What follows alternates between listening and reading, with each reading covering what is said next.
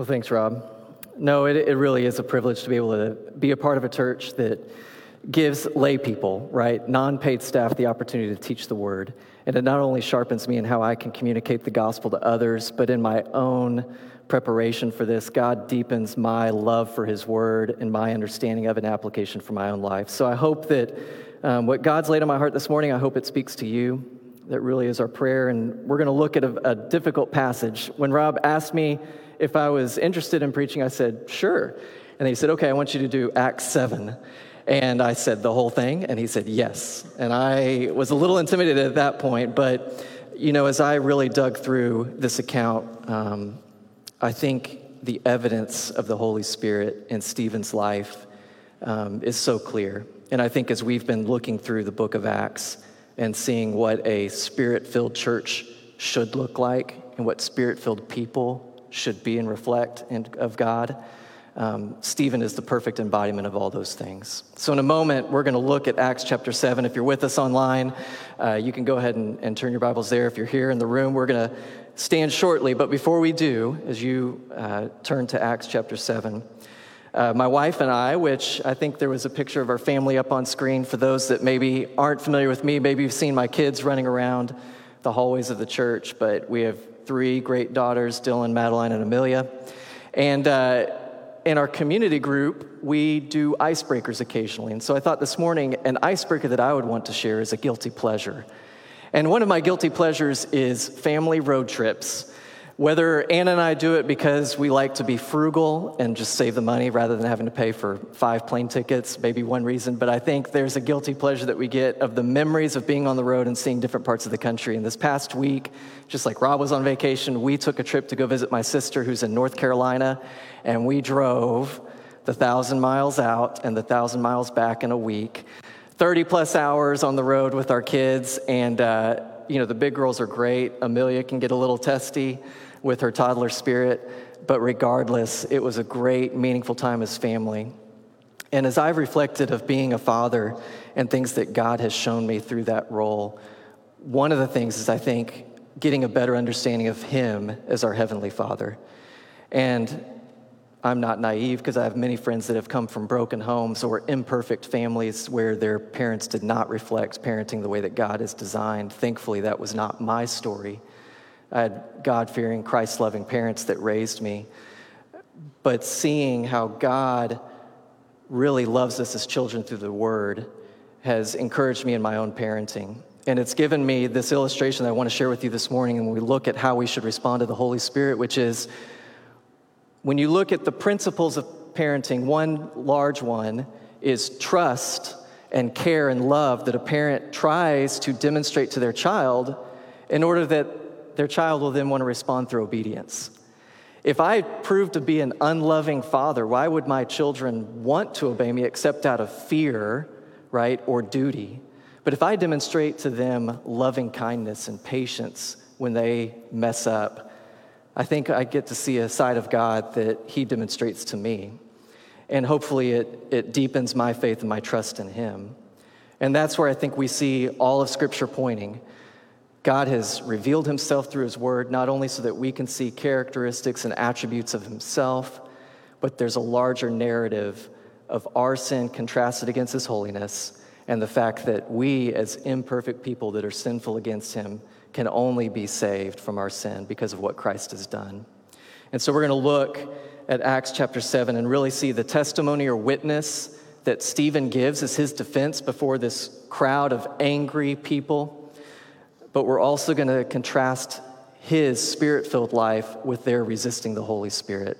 And hopefully for us, see uh, kind of a litmus test where do our own hearts align with the Spirit of God as it is today? So before we read this passage, we're not going to read the entire passage of Acts chapter 7. So if we kind of set the stage, Stephen, and we looked at it last week, was one of the first early deacons. He was a layperson. He was not an apostle. He was not a direct disciple that we saw accounts of in the Gospels of being with Jesus. But the early church and the apostles selected him as not only a deacon, but recognized that he was a spirit filled man. And in chapter 7, we see him boldly proclaiming the gospel And as a reaction to what he's proclaiming, he's accused of very similar accusations of what Jesus faced blasphemy against Moses and the law, and blasphemy against the temple. And Stephen, his defense is really not a defense. He's not trying to clear his record of anything. He's just trying to point the people back that in their stubbornness, they continue to miss the mark and are not responding to the Holy Spirit. And so that's where we're going to pick up this morning. We're going to look at Acts chapter 7, verse 51. If you want to stand with me, we'll read this together. Acts 7, 51, and we'll go to the end of this chapter. And Stephen, addressing this crowd, says, You stiff necked people, uncircumcised in hearts and ears, you always resist the Holy Spirit.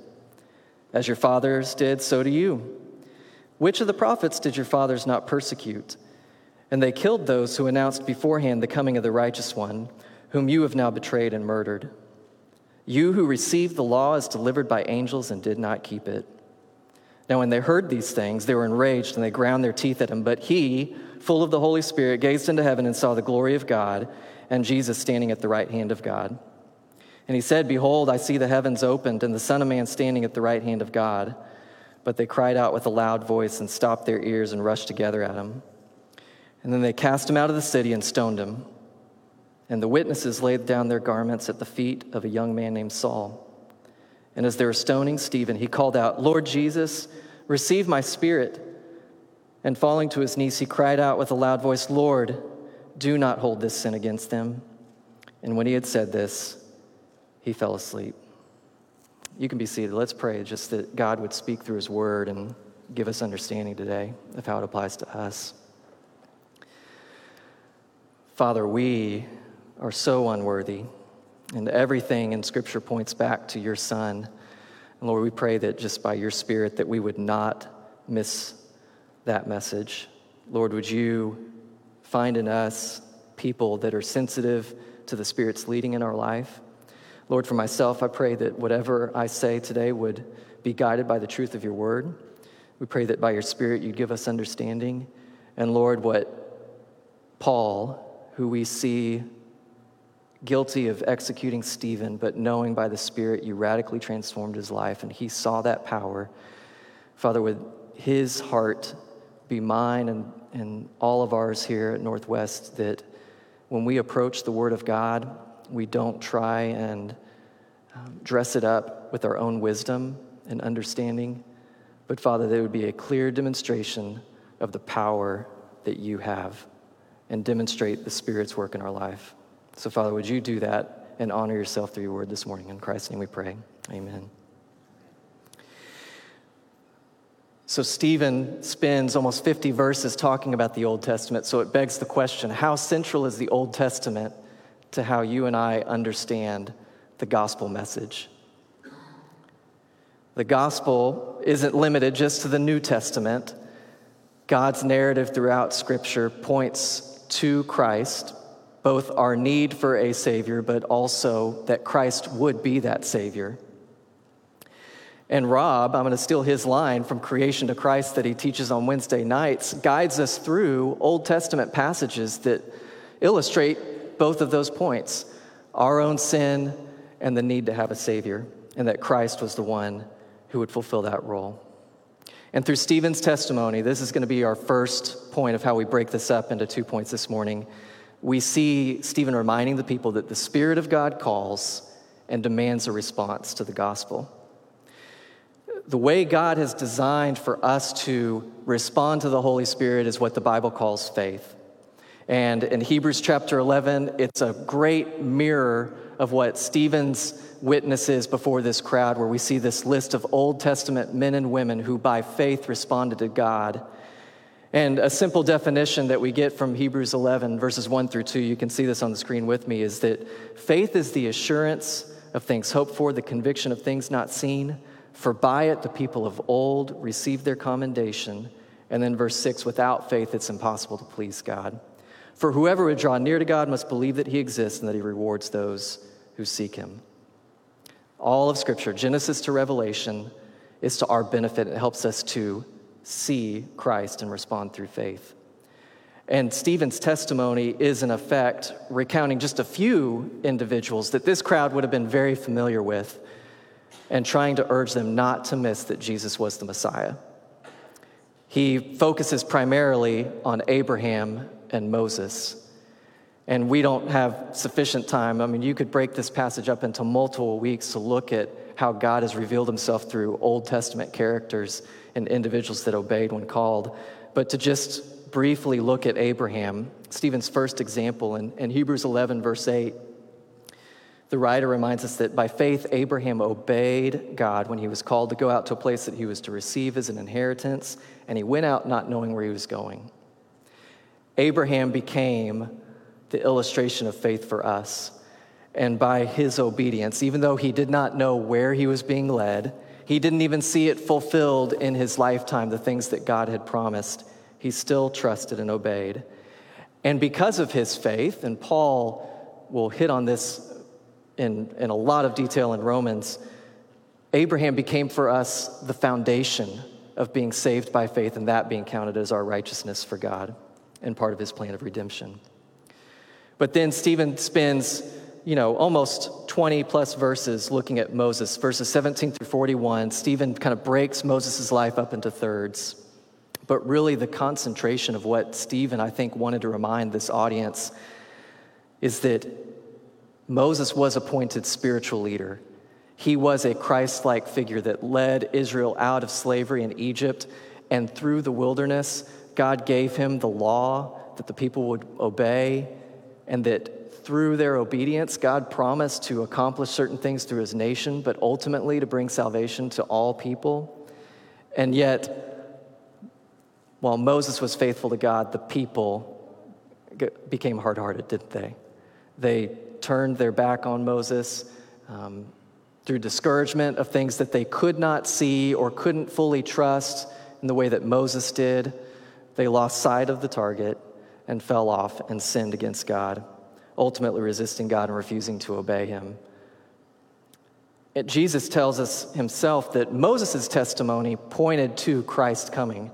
In John chapter 5, Jesus reminded his disciples and these crowds that he was speaking to, telling them that they search the scriptures because they think that in them they would have eternal life. And it's those scriptures, the Old Testament, that bore witness about who Jesus was, yet they refused to come to him that they may have life. For if you believed Moses, you would believe me, for he wrote of me. But if you do not believe his writings, how will you believe my words? And so we see consistently what Stephen is trying to just basically echo the testimony of what Jesus himself was telling the crowds and those that were willing to listen is that all of Scripture pointed to him, and the Holy Spirit was calling for a response by faith. This is really the ministry context for what Jesus saw is people that claim to be religious in word and deed. They claim to love God, but their hearts were far from him and they never really understood what Jesus was telling them because of their hard-heartedness. They don't believe what God's revealed through Scripture, and when we refuse to go back to the Word of God as our authority, it's a slippery slope where we will find ourselves resisting the Holy Spirit, being hard hearted towards God. And I think for us, that is a warning that is still true today is that we can fall into a similar trap. We can easily be swayed to preach a more comfortable gospel than what Scripture points to or we can err on the other side where we concentrate on promoting a lifestyle that maybe appears godly, but in the substance of it, we've never called people to respond with their heart, soul, and mind. If they look like a duck and quack like a duck, they're a duck, right? But that is not what the gospel message is. On the outside, we can look like we have it all together, but inside, our life is a wreck whether it's public or in secret, there are things that we conceal and we remain in sin and we're not transformed by God. The other thing that we have to be careful of, and this is where I think we can find ourselves preaching a weaker gospel than what we've really been seeing through Acts, is that this issue of our sin is not something that we can correct on our own. It's only by the Spirit of God changing our life that anything good can come from David or anyone else in this room. My own striving to become like Christ is void and empty and lifeless if the Spirit of God is not the motivating factor for what's happening in my heart. And that's where we see, again, the response starts with faith and is demonstrated by obedience.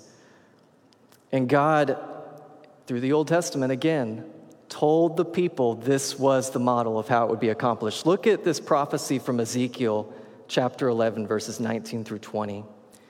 God speaking, and through Ezekiel, he says, And I will give them one heart, and a new spirit I will put within them. I will remove the heart of stone from their flesh and give them a heart of flesh, that they may walk in my statutes and keep my rules and obey them. And they shall be my people, and I will be their God. Apart from the Holy Spirit giving us that new heart that can walk obediently with God through faith, we're lost and we will always remain hard hearted towards Him. Just look back at this crowd that Stephen's interacting with, right? Their knowledge of the scripture is lifeless, it's weak, it's impotent, there's no power in it.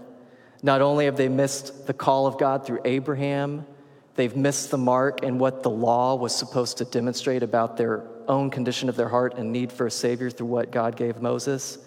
But then when God sends his own Son as atonement for their sin, God in the flesh they cannot recognize. They know Scripture front and back, but they can't recognize when the living Word of God is in their presence among them. And then now, these men and women who would know this prophecy from Ezekiel see it fulfilled in the life of Stephen in the early church where the Spirit is moving and they miss the mark again, rejecting again God's messenger that by the Spirit's power is evidence of what God is doing, dwelling in his people, accomplishing what he had prophesied about. Look back at verse uh, 51 through 53. Stephen really kind of goes for the jugular with these, right? He says, You stiff necked people, uncircumcised in hearts and ears, you always resist the Holy Spirit. As your fathers did, so do you. Which of the prophets did your fathers not persecute? And they killed those who announced beforehand the coming of the righteous one, whom you have now betrayed and murdered. You who received the laws delivered by angels and did not keep it. I mean, Stephen just goes straight for it. Israel's long history is completely fulfilled and repeated through this people. They are rejecting God, resisting the Holy Spirit. That word resisting in the Greek is antipipto, which it's kind of the idea of striving against or to oppose someone or something. So think back in my earlier example with my children and this principle that God's been shaping in me of love and tenderness towards my children. I give them unconditionally of myself the best form of love that I can give, that hopefully is the Christ like love.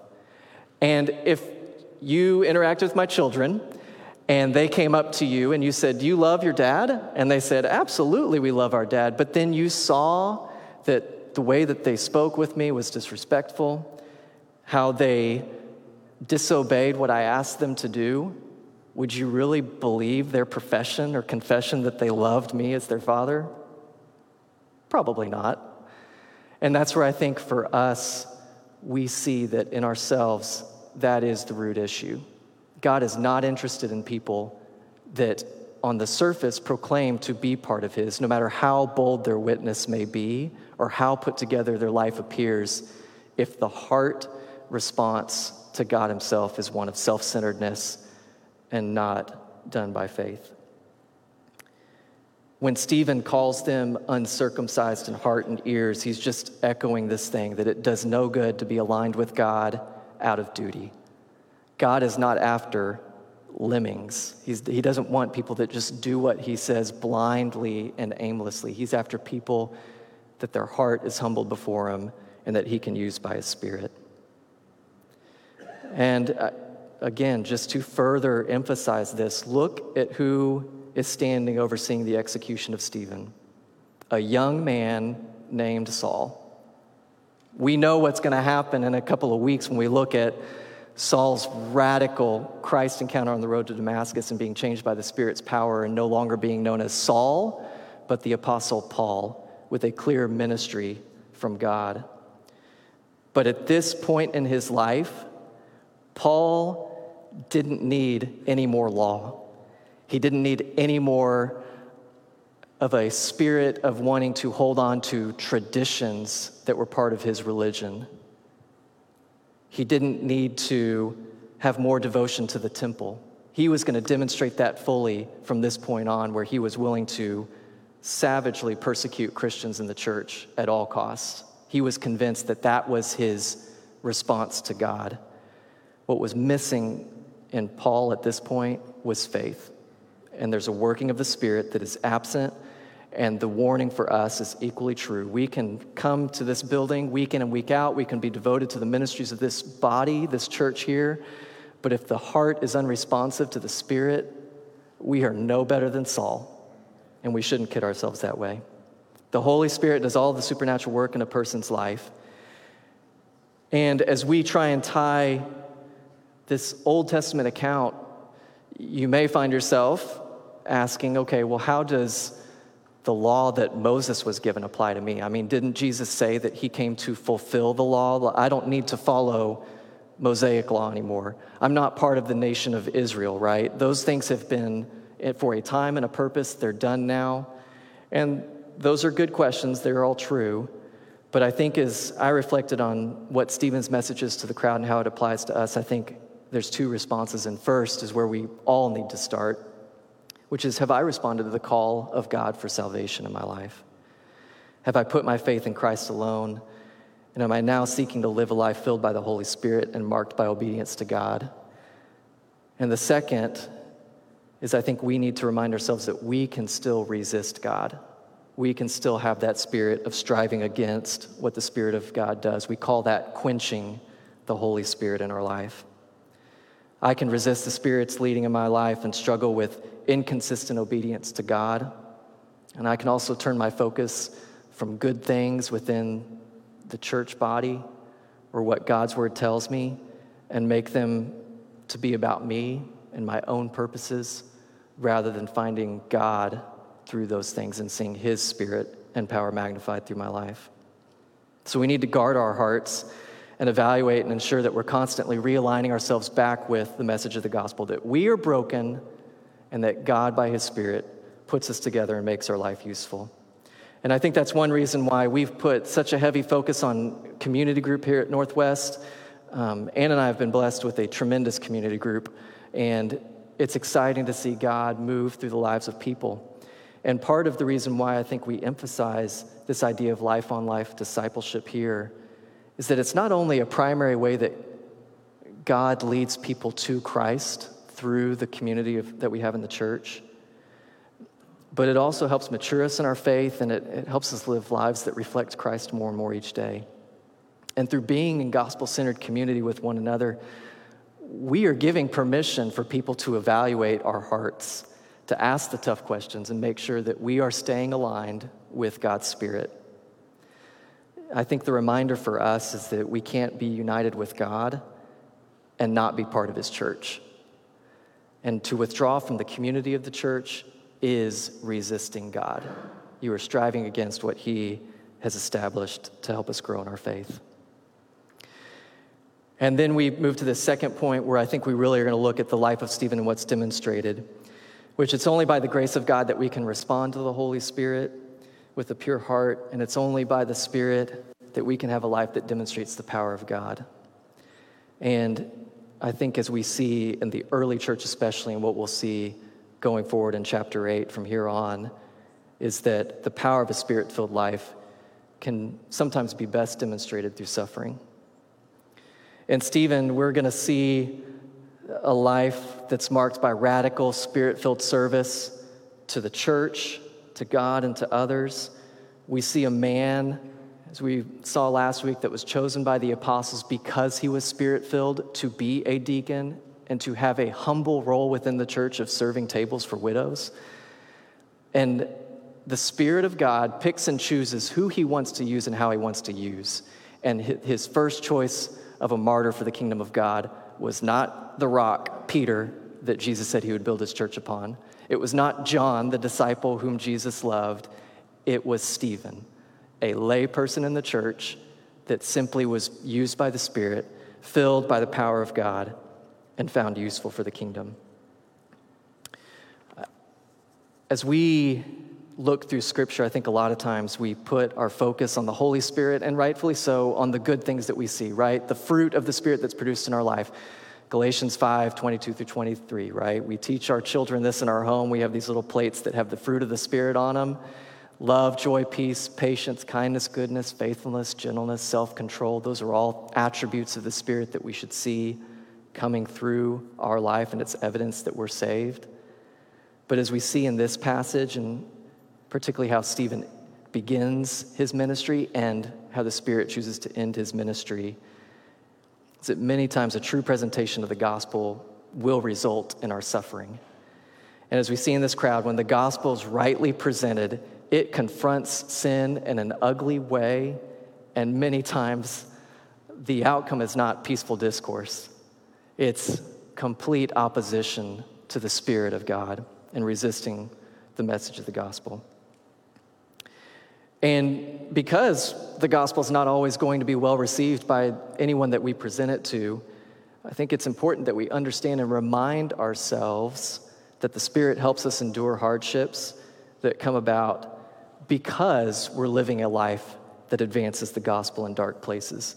The Holy Spirit used the hardship that the church faced to expand not just the geographic reach, persecution is going to drive the church to the ends of the earth that Jesus told them they would reach.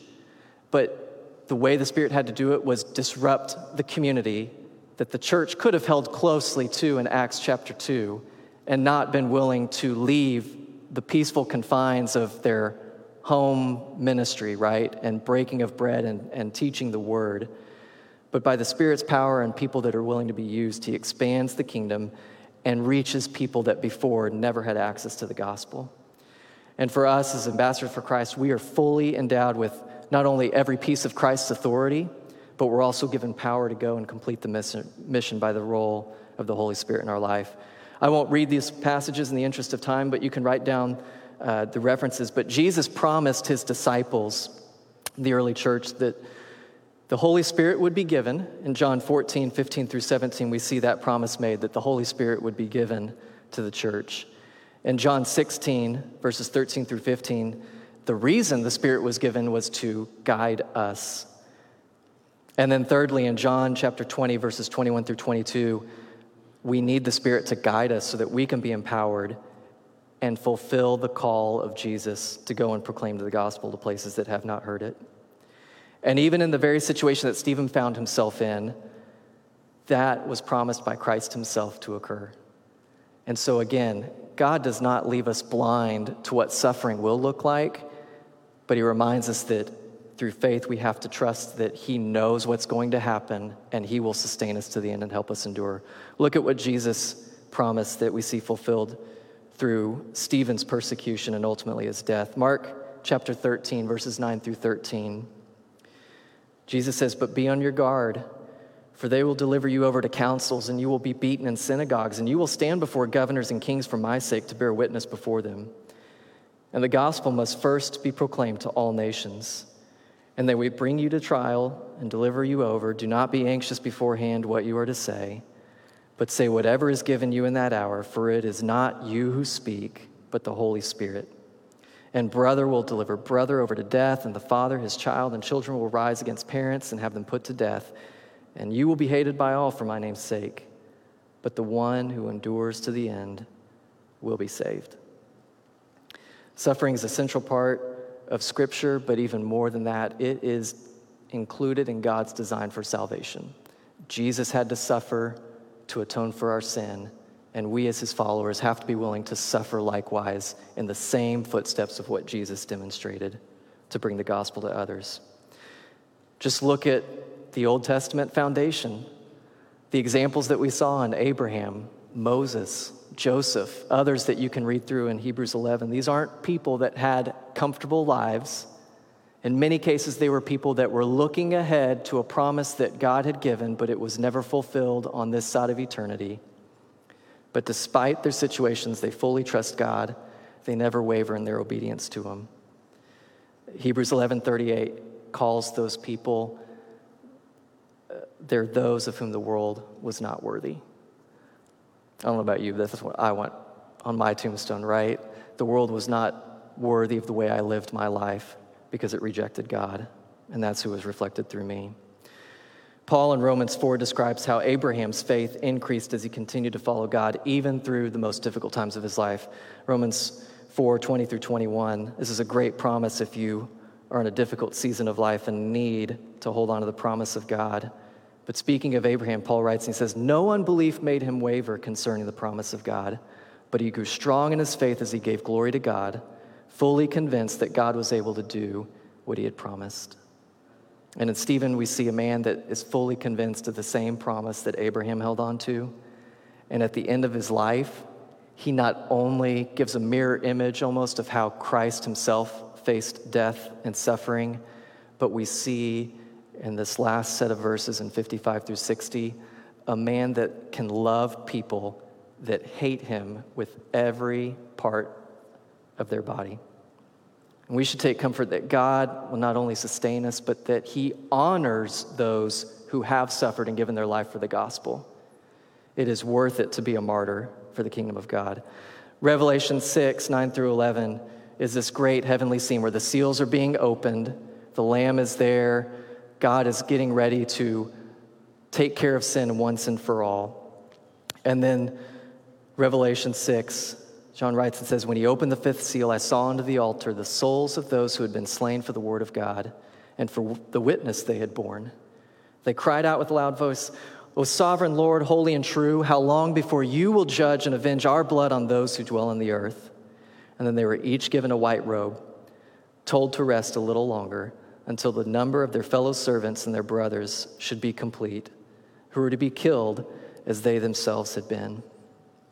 Matthew 19, 29, Jesus says, Everyone who has left houses or brothers or sisters or father or mother or children or lands for my name's sake will receive a hundredfold and will inherit eternal life. And then finally, Psalm 116, 15.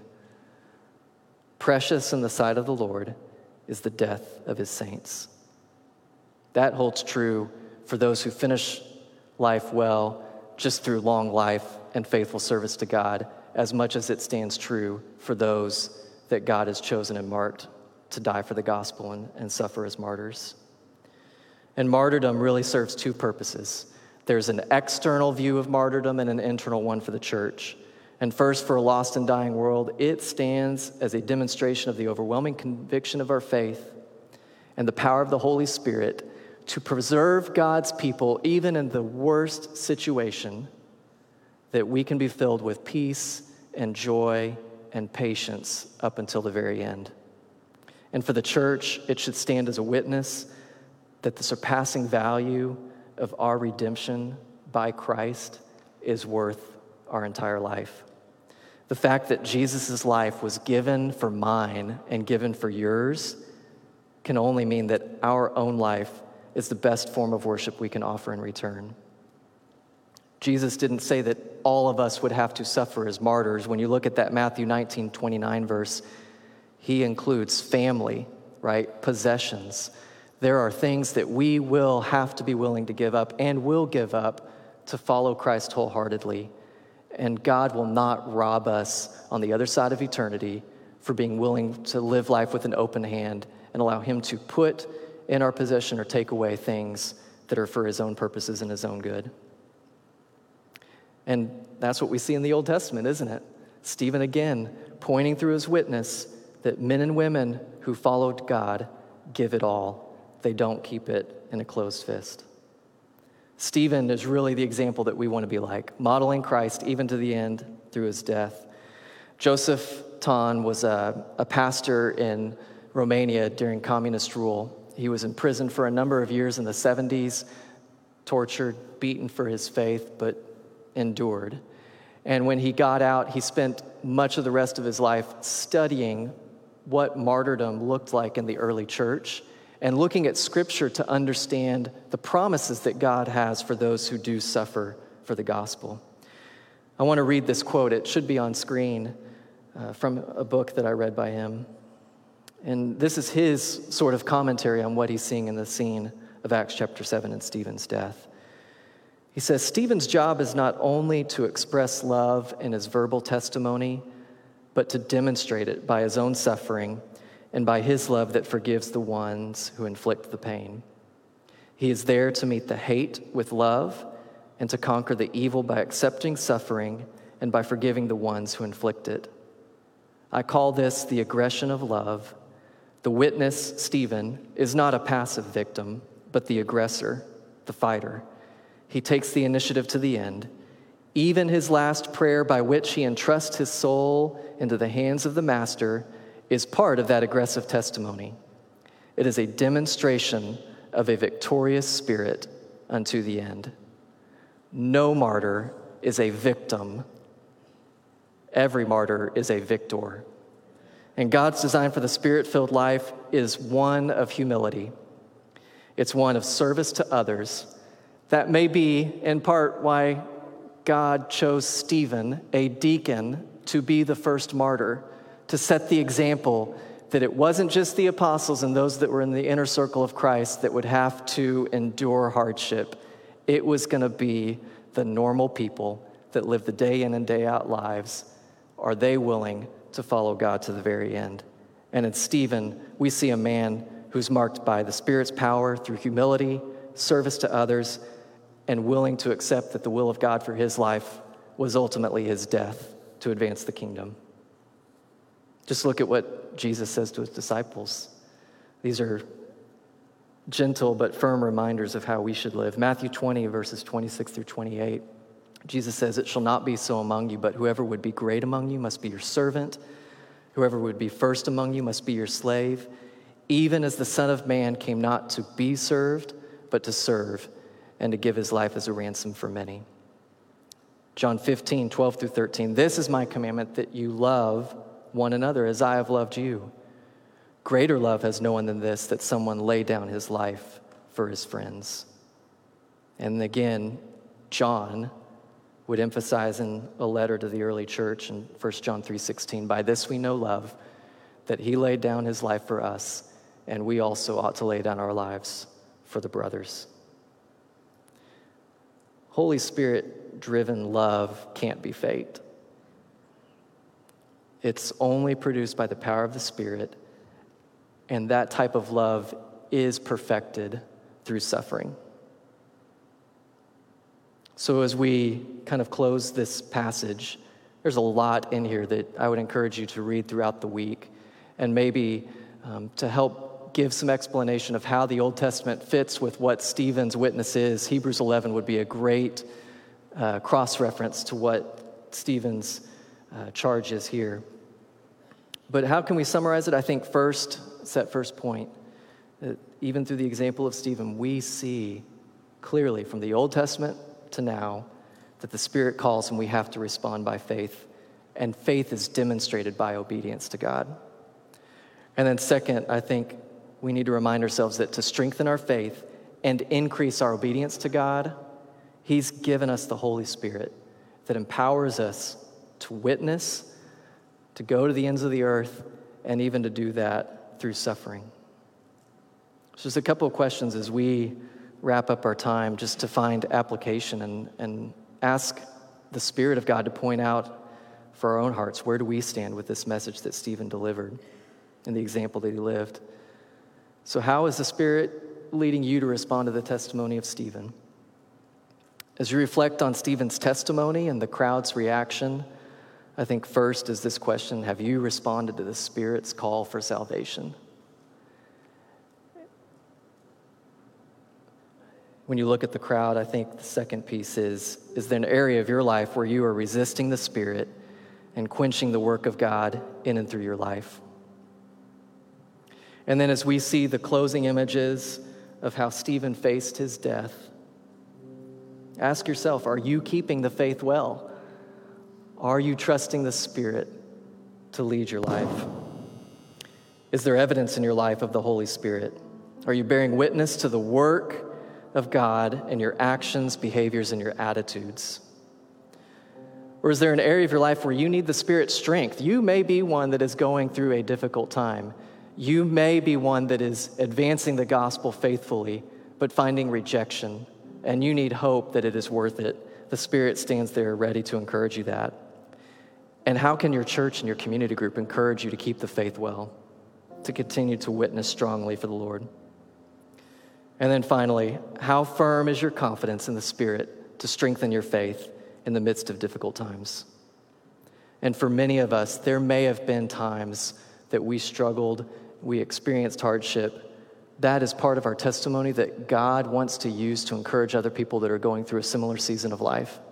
And so, are there things that you are holding back that you need to share within your community group or this context of church here that will encourage us all to see the Spirit's power in your life and to mutually encourage one another to pursue that for ourselves. Let's pray, and then Kyle will lead us in a time of worship and response. Father, as we've gone through the book of Acts, it's a, it's a challenging reminder that our hearts can still veer far from you. And Lord, that even good things that you have given to the church, we can easily make about ourselves and quench the spirit and no longer see the power of God demonstrated through the body of believers here. Lord, we want to be anything but that. We want to be people that, as Ezekiel said, have hearts of flesh that respond to the Spirit and see a demonstration of power in our life, God. Lord, you, by your Spirit alone, produce fruit in our lives. And God, even these basic reminders that we need to go back to the truth of your word, would you keep us consistent through prayer and through the application of Scripture to be spirit filled believers, ones who reflect Christ and become more like him every day? Would you give us faithful opportunities to share the gospel and to see fruit come about because what the Spirit is doing within us? We thank you for this time that we can look at your word and would it not be void in our life? But would it produce fruit that lasts? We pray these things through the powerful name of your Son, Jesus. Amen.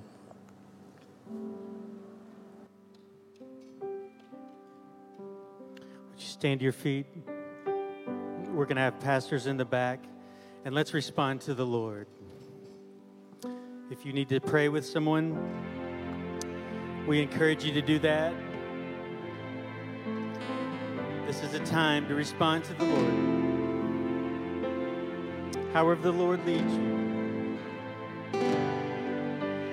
God of creation, there at the start, before the beginning of time.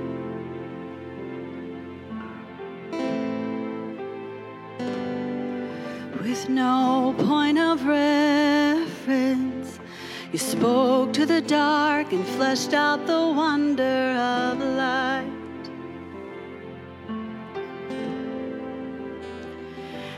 As you speak,